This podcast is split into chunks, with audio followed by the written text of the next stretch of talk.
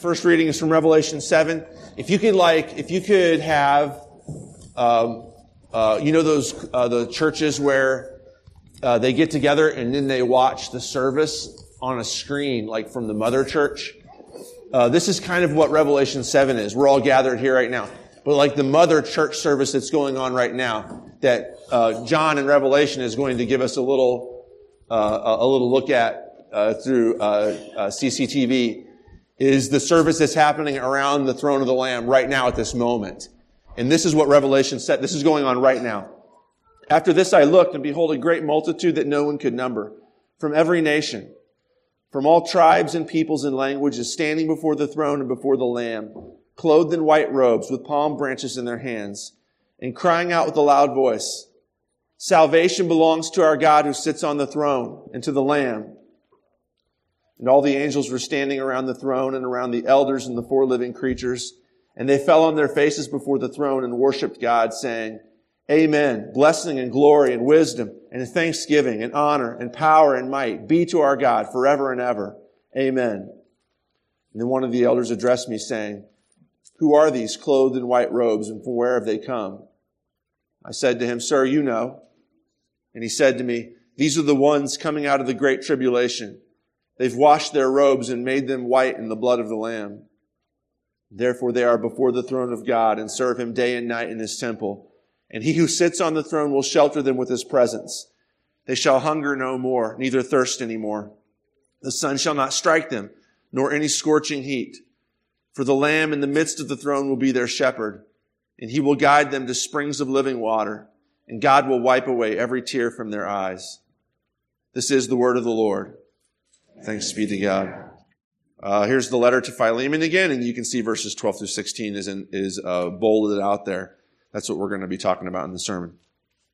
Paul, a prisoner of Christ Jesus, and Timothy, our brother, to Philemon, our dear friend and fellow worker, to Apphia, our sister, to Archippus, our fellow soldier, and to the church that meets in your home. Grace to you and peace from God our Father and the Lord Jesus Christ. I always thank my God as I remember you in my prayers because I hear about your faith in the Lord Jesus and your love for all the saints. I pray that you may be active in sharing your faith so that you will have a full understanding of every good thing we have in Christ. Your love has given me great joy and encouragement because you, brother, have refreshed the hearts of the saints. Therefore, although in Christ I could be bold and order you to do what you ought to do, yet I appeal to you on the basis of love. I then, as Paul, an old man and now also a prisoner of Christ Jesus, I appeal to you for my son Onesimus, who became my son while I was in chains. Formerly he was useless to you, but now he has become useful both to you and to me. I'm sending him, who is my very heart, back to you. I would have liked to keep him with me so that he could take your place in helping me while I'm in chains for the gospel, but I didn't want to do anything without your consent so that any favor you do will be spontaneous and not forced. Perhaps the reason he was separated from you for a little while was that you might have him back for good. No longer as a slave, but better than a slave, as a dear brother. He is very dear to me, but even dearer to you, both as a man and as a brother in the Lord. So, if you consider me a partner, welcome him as you would welcome me. If he has done you any wrong or owes you anything, charge it to me. I, Paul, am writing this with my own hand. I will pay it back. Not to mention that you owe me your very self. I do wish, brother, that I may have some benefit from you in the Lord. Refresh my heart in Christ. Confident of your obedience, I write to you, knowing that you will do even more than I ask. And one thing more, prepare a guest room for me, because I hope to be restored to you in answer to your prayers. Epaphras, my fellow prisoner in Christ Jesus, sends you greetings. And so do Mark, Aristarchus, Demas, and Luke, my fellow workers. The grace of the Lord Jesus Christ be with your spirit. This is the word of the Lord. Thanks be to God. Holy Gospel according to St. Matthew, the fifth chapter. Glory to you, O Lord. You guys will recognize this. This is the Beatitudes. Seeing the crowds, Jesus went up on the mountain, and when he sat down, his disciples came to him. And he opened his mouth and taught them, saying, Blessed are the poor in spirit, for theirs is the kingdom of heaven. Blessed are those who mourn, for they shall be comforted. Blessed are the meek, for they shall inherit the earth. Blessed are those who hunger and thirst for righteousness, for they shall be satisfied. Blessed are the merciful, for they shall receive mercy. Blessed are the pure in heart, for they shall see God. Blessed are the peacemakers, for they shall be called sons of God. Blessed are those who are persecuted for righteousness' sake, for theirs is the kingdom of heaven. Blessed are you when others revile you and persecute you and utter all kinds of evil against you falsely on my account. Rejoice and be glad, for your reward is great in heaven. For so they persecuted the prophets who were before you. This is the gospel of the Lord. Praise to you, O Christ. Okay, uh, Philemon. Some of verses 12 through 16. Uh, just to kind of reset, um, Philemon has a slave uh, named Onesimus. This is what we get from just hearing one side of this conversation. Onesimus has run away from Philemon. Oh, Philemon is a friend of Paul's. Paul has uh, started a church or ministered to a church that meets in Philemon's house. Onesimus has run away from Philemon and somehow managed to bump into Paul in prison. Uh, we don't know where Paul's in prison at. I'm, I'm guessing it's when he's in prison in Ephesus. But he manages to bump into Paul there. He comes to faith. Paul sends Onesimus back to Philemon with this letter and also, incidentally, has nothing to do with this sermon, but with the book of Colossians, the letter of Colossians as well. And so Paul has been, uh, the purpose of Philemon, which, especially if you've been here as we've read through it, I think four or five times now, is to encourage Philemon to take Onesimus back, but in a particular way. Not as a slave, but much more than a slave, now as a dear brother, as Paul says here. And Paul has the- theological reasons for doing this. This is not just simply, we, you know, it's really not nice to have slaves, Philemon. I'm going to send him back, but if you want to be a good human being, you won't keep him as a slave anymore. I mean, this is true enough. There's actually theological reasons for doing this behind, behind all of this, which we've started to unpack slowly but surely. Uh, the big one that we started off with was in verse 6, if you can look back there with me. Paul says, I pray that you may be active in sharing your faith. I told you when we were talking about verse 6, this is the linchpin of the letter to Philemon. I pray that you may be active in sharing your faith. And again, for those of you who weren't here for, for that sermon, that word sharing there in the NIV is not a very good translation because when you and I think of sharing your faith, you think of evangelism. This is not what Paul has in mind. He has, the, the word there is koinonia, like fellowship like sharing your faith, not in the sense of talking about Jesus to unbelievers, which, by the way, you should be doing, but that's not Paul, Paul's point here in Philemon, but sharing your faith life with other Christians, living life together with other Christians. I pray that you would be active in sharing your faith life with other Christians so that you will have a full understanding of every good thing we have in Christ. Fellowship is every, the, the, the every good thing that we have in Christ Jesus is fellowship. This is what you were created for is the relationships that you're building now in Christ Jesus. In this church, and of course, this is all Saints Day, uh, with relationships with other believers outside this church as well. But especially the community that you're building here. That's actually the goal. That's not something that we do to kill time until we get to go to heaven when we die. God is creating a new people for himself that involves all of us from different backgrounds, maybe not enough different backgrounds, but still different backgrounds. This is the sharing of our faith that is every good thing that God has given to us. And I thought, I, I mentioned this to, the, to, these two couples last week. But I just was, uh, one of the things that I loved about the baptism last week was that, you know, Joe and Meg were up there with Ray and then Dave and Jamie were there. And Joe and Meg and Dave and Jamie have become good friends and they didn't know each other at all a year ago. This is actually, oh, so friendship is nice, right? Okay, it's good to have good friends. But this is actually the work of the Holy Spirit. This is gospel business happening. And to share in the, fa- they're sharing in faith life with each other. I mean, on the surface, of course, I don't mean on the surface in a shallow sense. On the surface, to our view, they are now, the four of them, going to share the raising of Ray together. Joe and Meg as parents and Dave and Jamie as godparents. But that's just a symbol of the greater life that they're sharing together and that all of you are called to share together as well. This is what Paul's trying to get Philemon to focus on here is that the whole point of the gospel, I'm not exaggerating. I don't, I don't need to qualify this or nuance this. The whole point of the gospel is not to get you to heaven when you die. That's a nice side effect. The whole point of the gospel is not so that you feel less guilty about your sin. That too is a nice side effect, although like side effects, it comes and it goes. The point of the gospel is this community that God is creating for himself. That's the point. I pray that they may be one as you and I are one, Jesus says in John 17. That's what's happening here. Paul wants Philemon to see that it's happening, not just with his rich muckety muck friends, also slave owners maybe, landowners, but with this slave that he's sending back to him, is now a full-fledged member of the body of Christ. And if the gospel works, that relationship will no longer be the same. Okay, that brings us to our verses for today. I'm sending him who is my very heart back to you. Verse 12.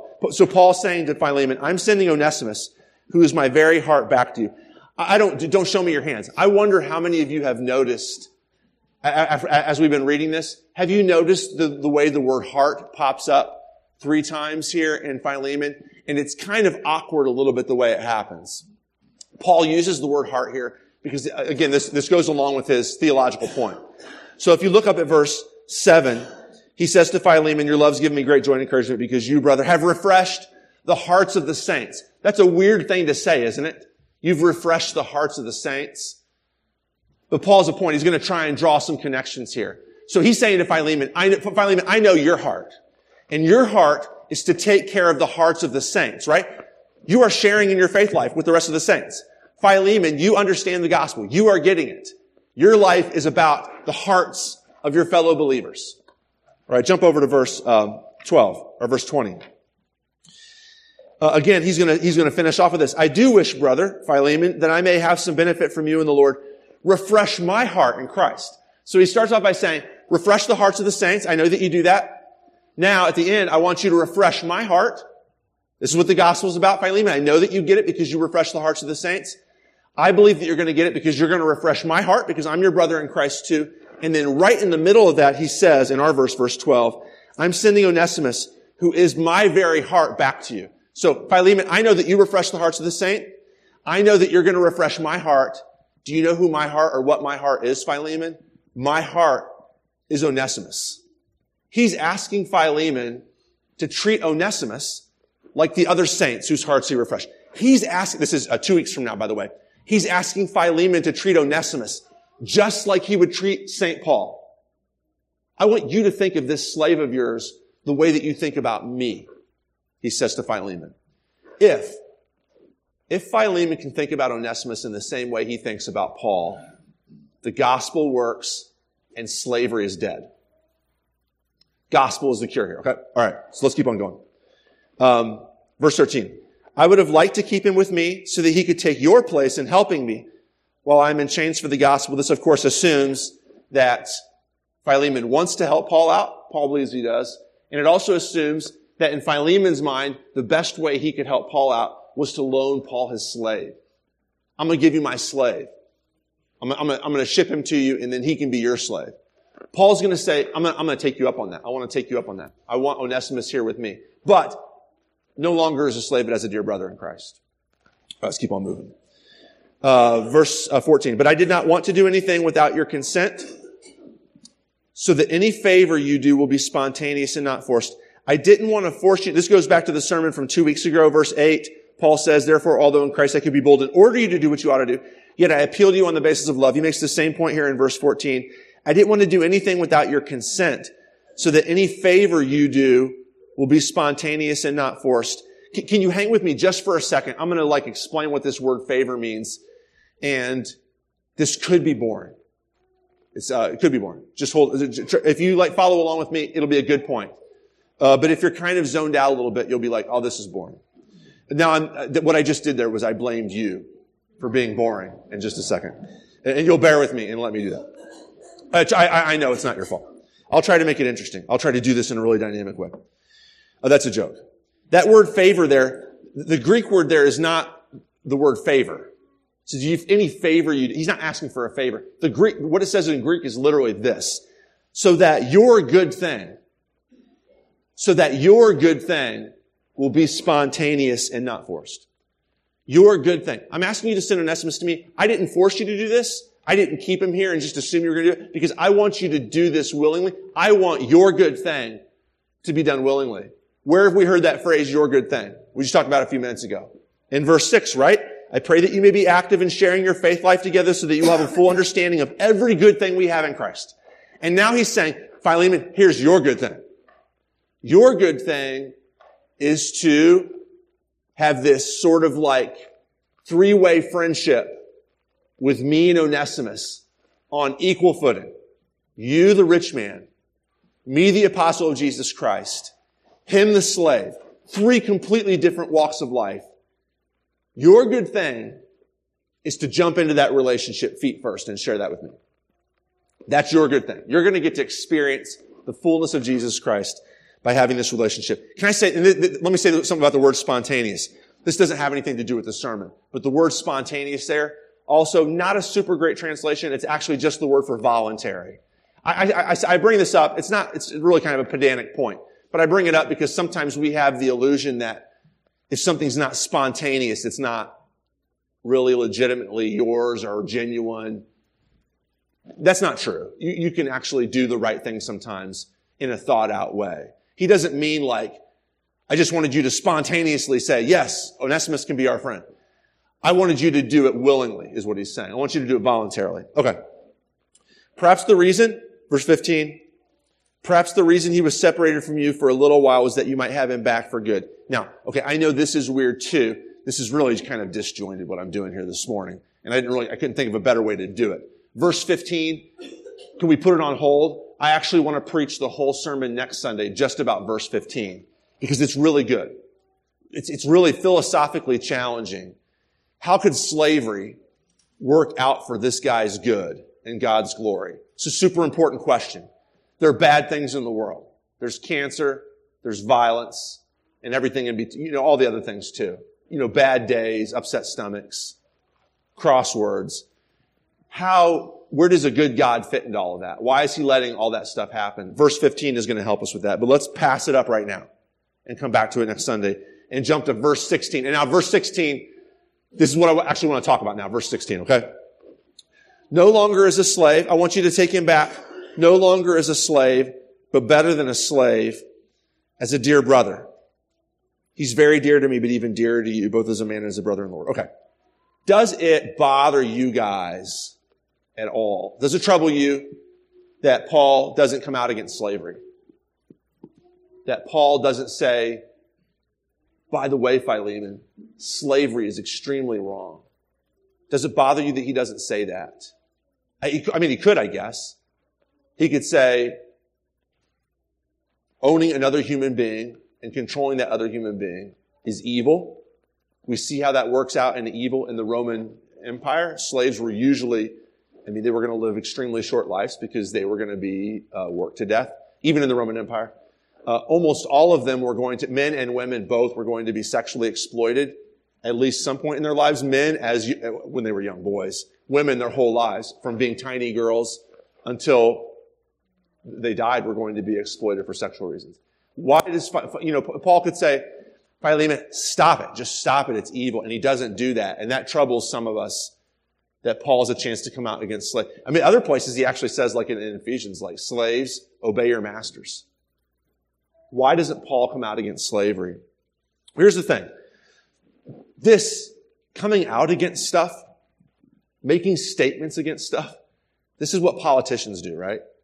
Like there's an act of terrorism and we just assume that all of our politicians are going to say, we denounce this act of terrorism. Okay. I mean, they have to do it, right? But what does it accomplish?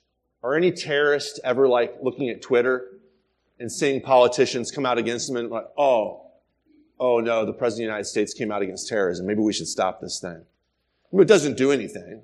It's political play, right? I mean, the politician that you like, you get to say, oh, look, they're against terrorism. That's a really strong statement. If it's a politician you don't like, what we do is we say, oh, you should have come out sooner. Why, why'd you wait so long before you sent out that tweet? Or, your policies don't match up with that tweet. I would take your tweet a whole lot seriously if your policies were different. It's all political gameplay, right? I mean, coming out against something, we, we see that with really, really bad things like terrorism, like, uh, you know, sexual harassment. Does it actually ever accomplish anything? And the answer is no. Paul could shoot off something on Twitter and he could act at Philemon and say, by the way, bro, slavery wrong. But it's not going to change anything. Now, what about law? Maybe, maybe politicians can pass laws, right? But even that, I, I don't think any of us thinks that racism was done away with when the Emancipation Proclamation was signed. Right? I mean, you can make laws, but it doesn't change people's hearts. And this is, by the way, this is totally random. This is showing up on the week before elections. But as a commercial, can I say this? But, but, but politicians are super important. We need people who devote their lives to serving and protecting us and to making sure that basic needs are met and that we're defended and that we have roads that we can drive on and get from home to work and stuff like that. I'm not anti-politician, but here's, here's, here's what I am anti. We Christians on both sides of the aisle have this problem where we somehow imagine that if we can get the people that we want elected, elected, everything's going to be okay. This is not true. There is not a single person up for election. There's not a single person whose name I've seen come through my mailbox like crazy in the past two months, who is able to do what only the Messiah can do. And this is not an aside from the text here. Paul could make a political statement, right? Paul could call his congressman or his local governor or the senator in charge of Asia Minor and say, hey, you guys need to pass a vote against slavery. And they could debate it, and maybe they could pass a vote against slavery. But Paul has bigger fish to fry. Paul wants to cut the legs out from under slavery. Right? Politicians are not able to save you. The political process is not able to redeem you. The gospel can, though. The gospel can rescue you. Right? Think about where, think about where Philemon is at. Philemon is trapped not just in sinful behavior, but in sinful cycles of thought. Philemon, I'm sure, just assumes slavery is a part of the economic world in the Greco-Roman world. He just assumes it. But, and he knows the gospel. There's a church that meets at his house. He has not yet made a move to recognize his slaves as full brothers and sisters in Christ. And we see this throughout history. George Washington had slaves. Thomas Jefferson had slaves. Robert E. Lee had slaves. All three men at different points said that they believed that slavery was an evil. But did they give up their slaves? No. What's going on in their head when they say slavery is an evil, it shouldn't exist? But they actually don't give up their own slaves. Well, they're just like me and you. They have sinful thought patterns and behaviors that you know are wrong, but you just can't imagine not having those there. You can't imagine any other way of life. And we as humans are really, really capable of you know, living with two sort of different things going on, living, living a life of antinomy, where you believe one thing and act a certain way. And we can even say, you know, I believe this. I don't really do it. I, I guess I don't kind of practice what I preach, but I really do think this is right. We do this a lot. I mean, I tell people in marriage counseling all the time.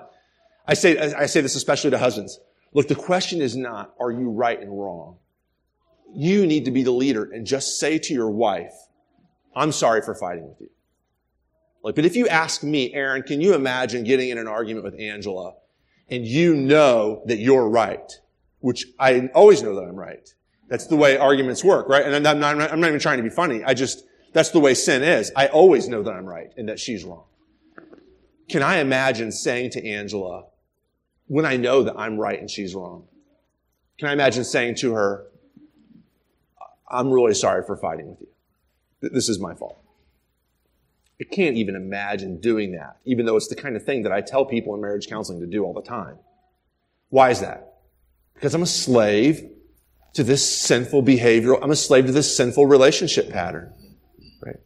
And I'm a slave to the desire to make Angela my slave. To always be right and she always be wrong. To always have the moral high ground and she always has the moral low ground. To always be the correct one and she always be the mistaken one. And if, and if you think about your relationship with your parents, you know, you know, teens and kids, a lot of you struggle with this too. You just can't imagine a relationship where there's harmony because you both, parents and kids, you, you, you are enslaved to the desire to enslave the other ones, to always get your way and they always don't get their way.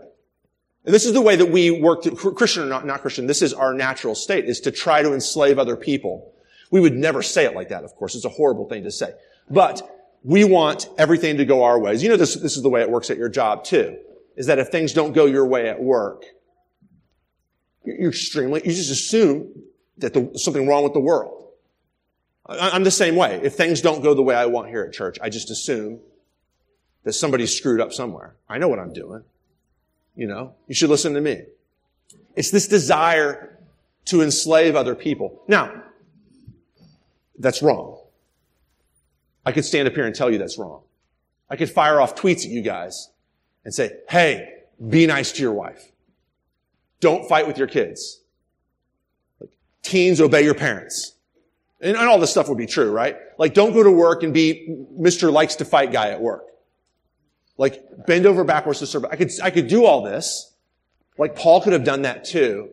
But it wouldn't actually help me and you out. Because that's all just law.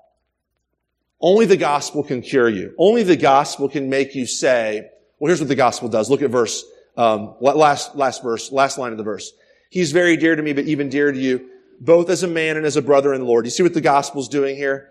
The gospel's doing two different things. The gospel is saying, first of all, Onesimus is in the Lord. You are in the Lord. You have to, we have to understand that our identity is not, I win all the arguments with my wife. My identity is not, I get everything correct and so people should just do what I want them to do. My identity is not, I'm the guy whose kids always lovingly and happily obey him. If that's my, if that's what I build my identity around, what's going to happen is I'm going to fight with my wife and my kids and coworkers all the time, trying to get that territory, which can never be mine. Because my wife will never be wrong all the time. And my kids will never happily obey me. And things will never go right at work. And as long as that's my identity, I'm going to suffer. But if my identity can be in Christ, I don't need my wife to agree with me all the time. My happiness does not depend upon whether my kids obey me or not. My happiness does not depend upon whether everything goes my way at work or not because I am in Christ and in the gospel, in Jesus Christ. I have every single thing that I need. I don't need anything else from anybody else. I mean, I get to serve these people, but I don't have to have stuff from them in order to be happy. That's the first thing. But the second thing is this. Onesimus is your brother in the Lord. I'm in Christ. I don't need anything else. But you're in Christ and you don't need anything else either. And so I'm not going to hold that over your head. You can't carry the weight of being my slave to make me happy. And I can't carry the weight of being your slave to make you happy. Whenever I'm right, you're right. And whenever I'm wrong, you're wrong. And whenever I'm happy, you're happy. And whenever I'm sad, you're sad. Because I can't possibly own you. Because you own me. And Christ owns both of us. Amen.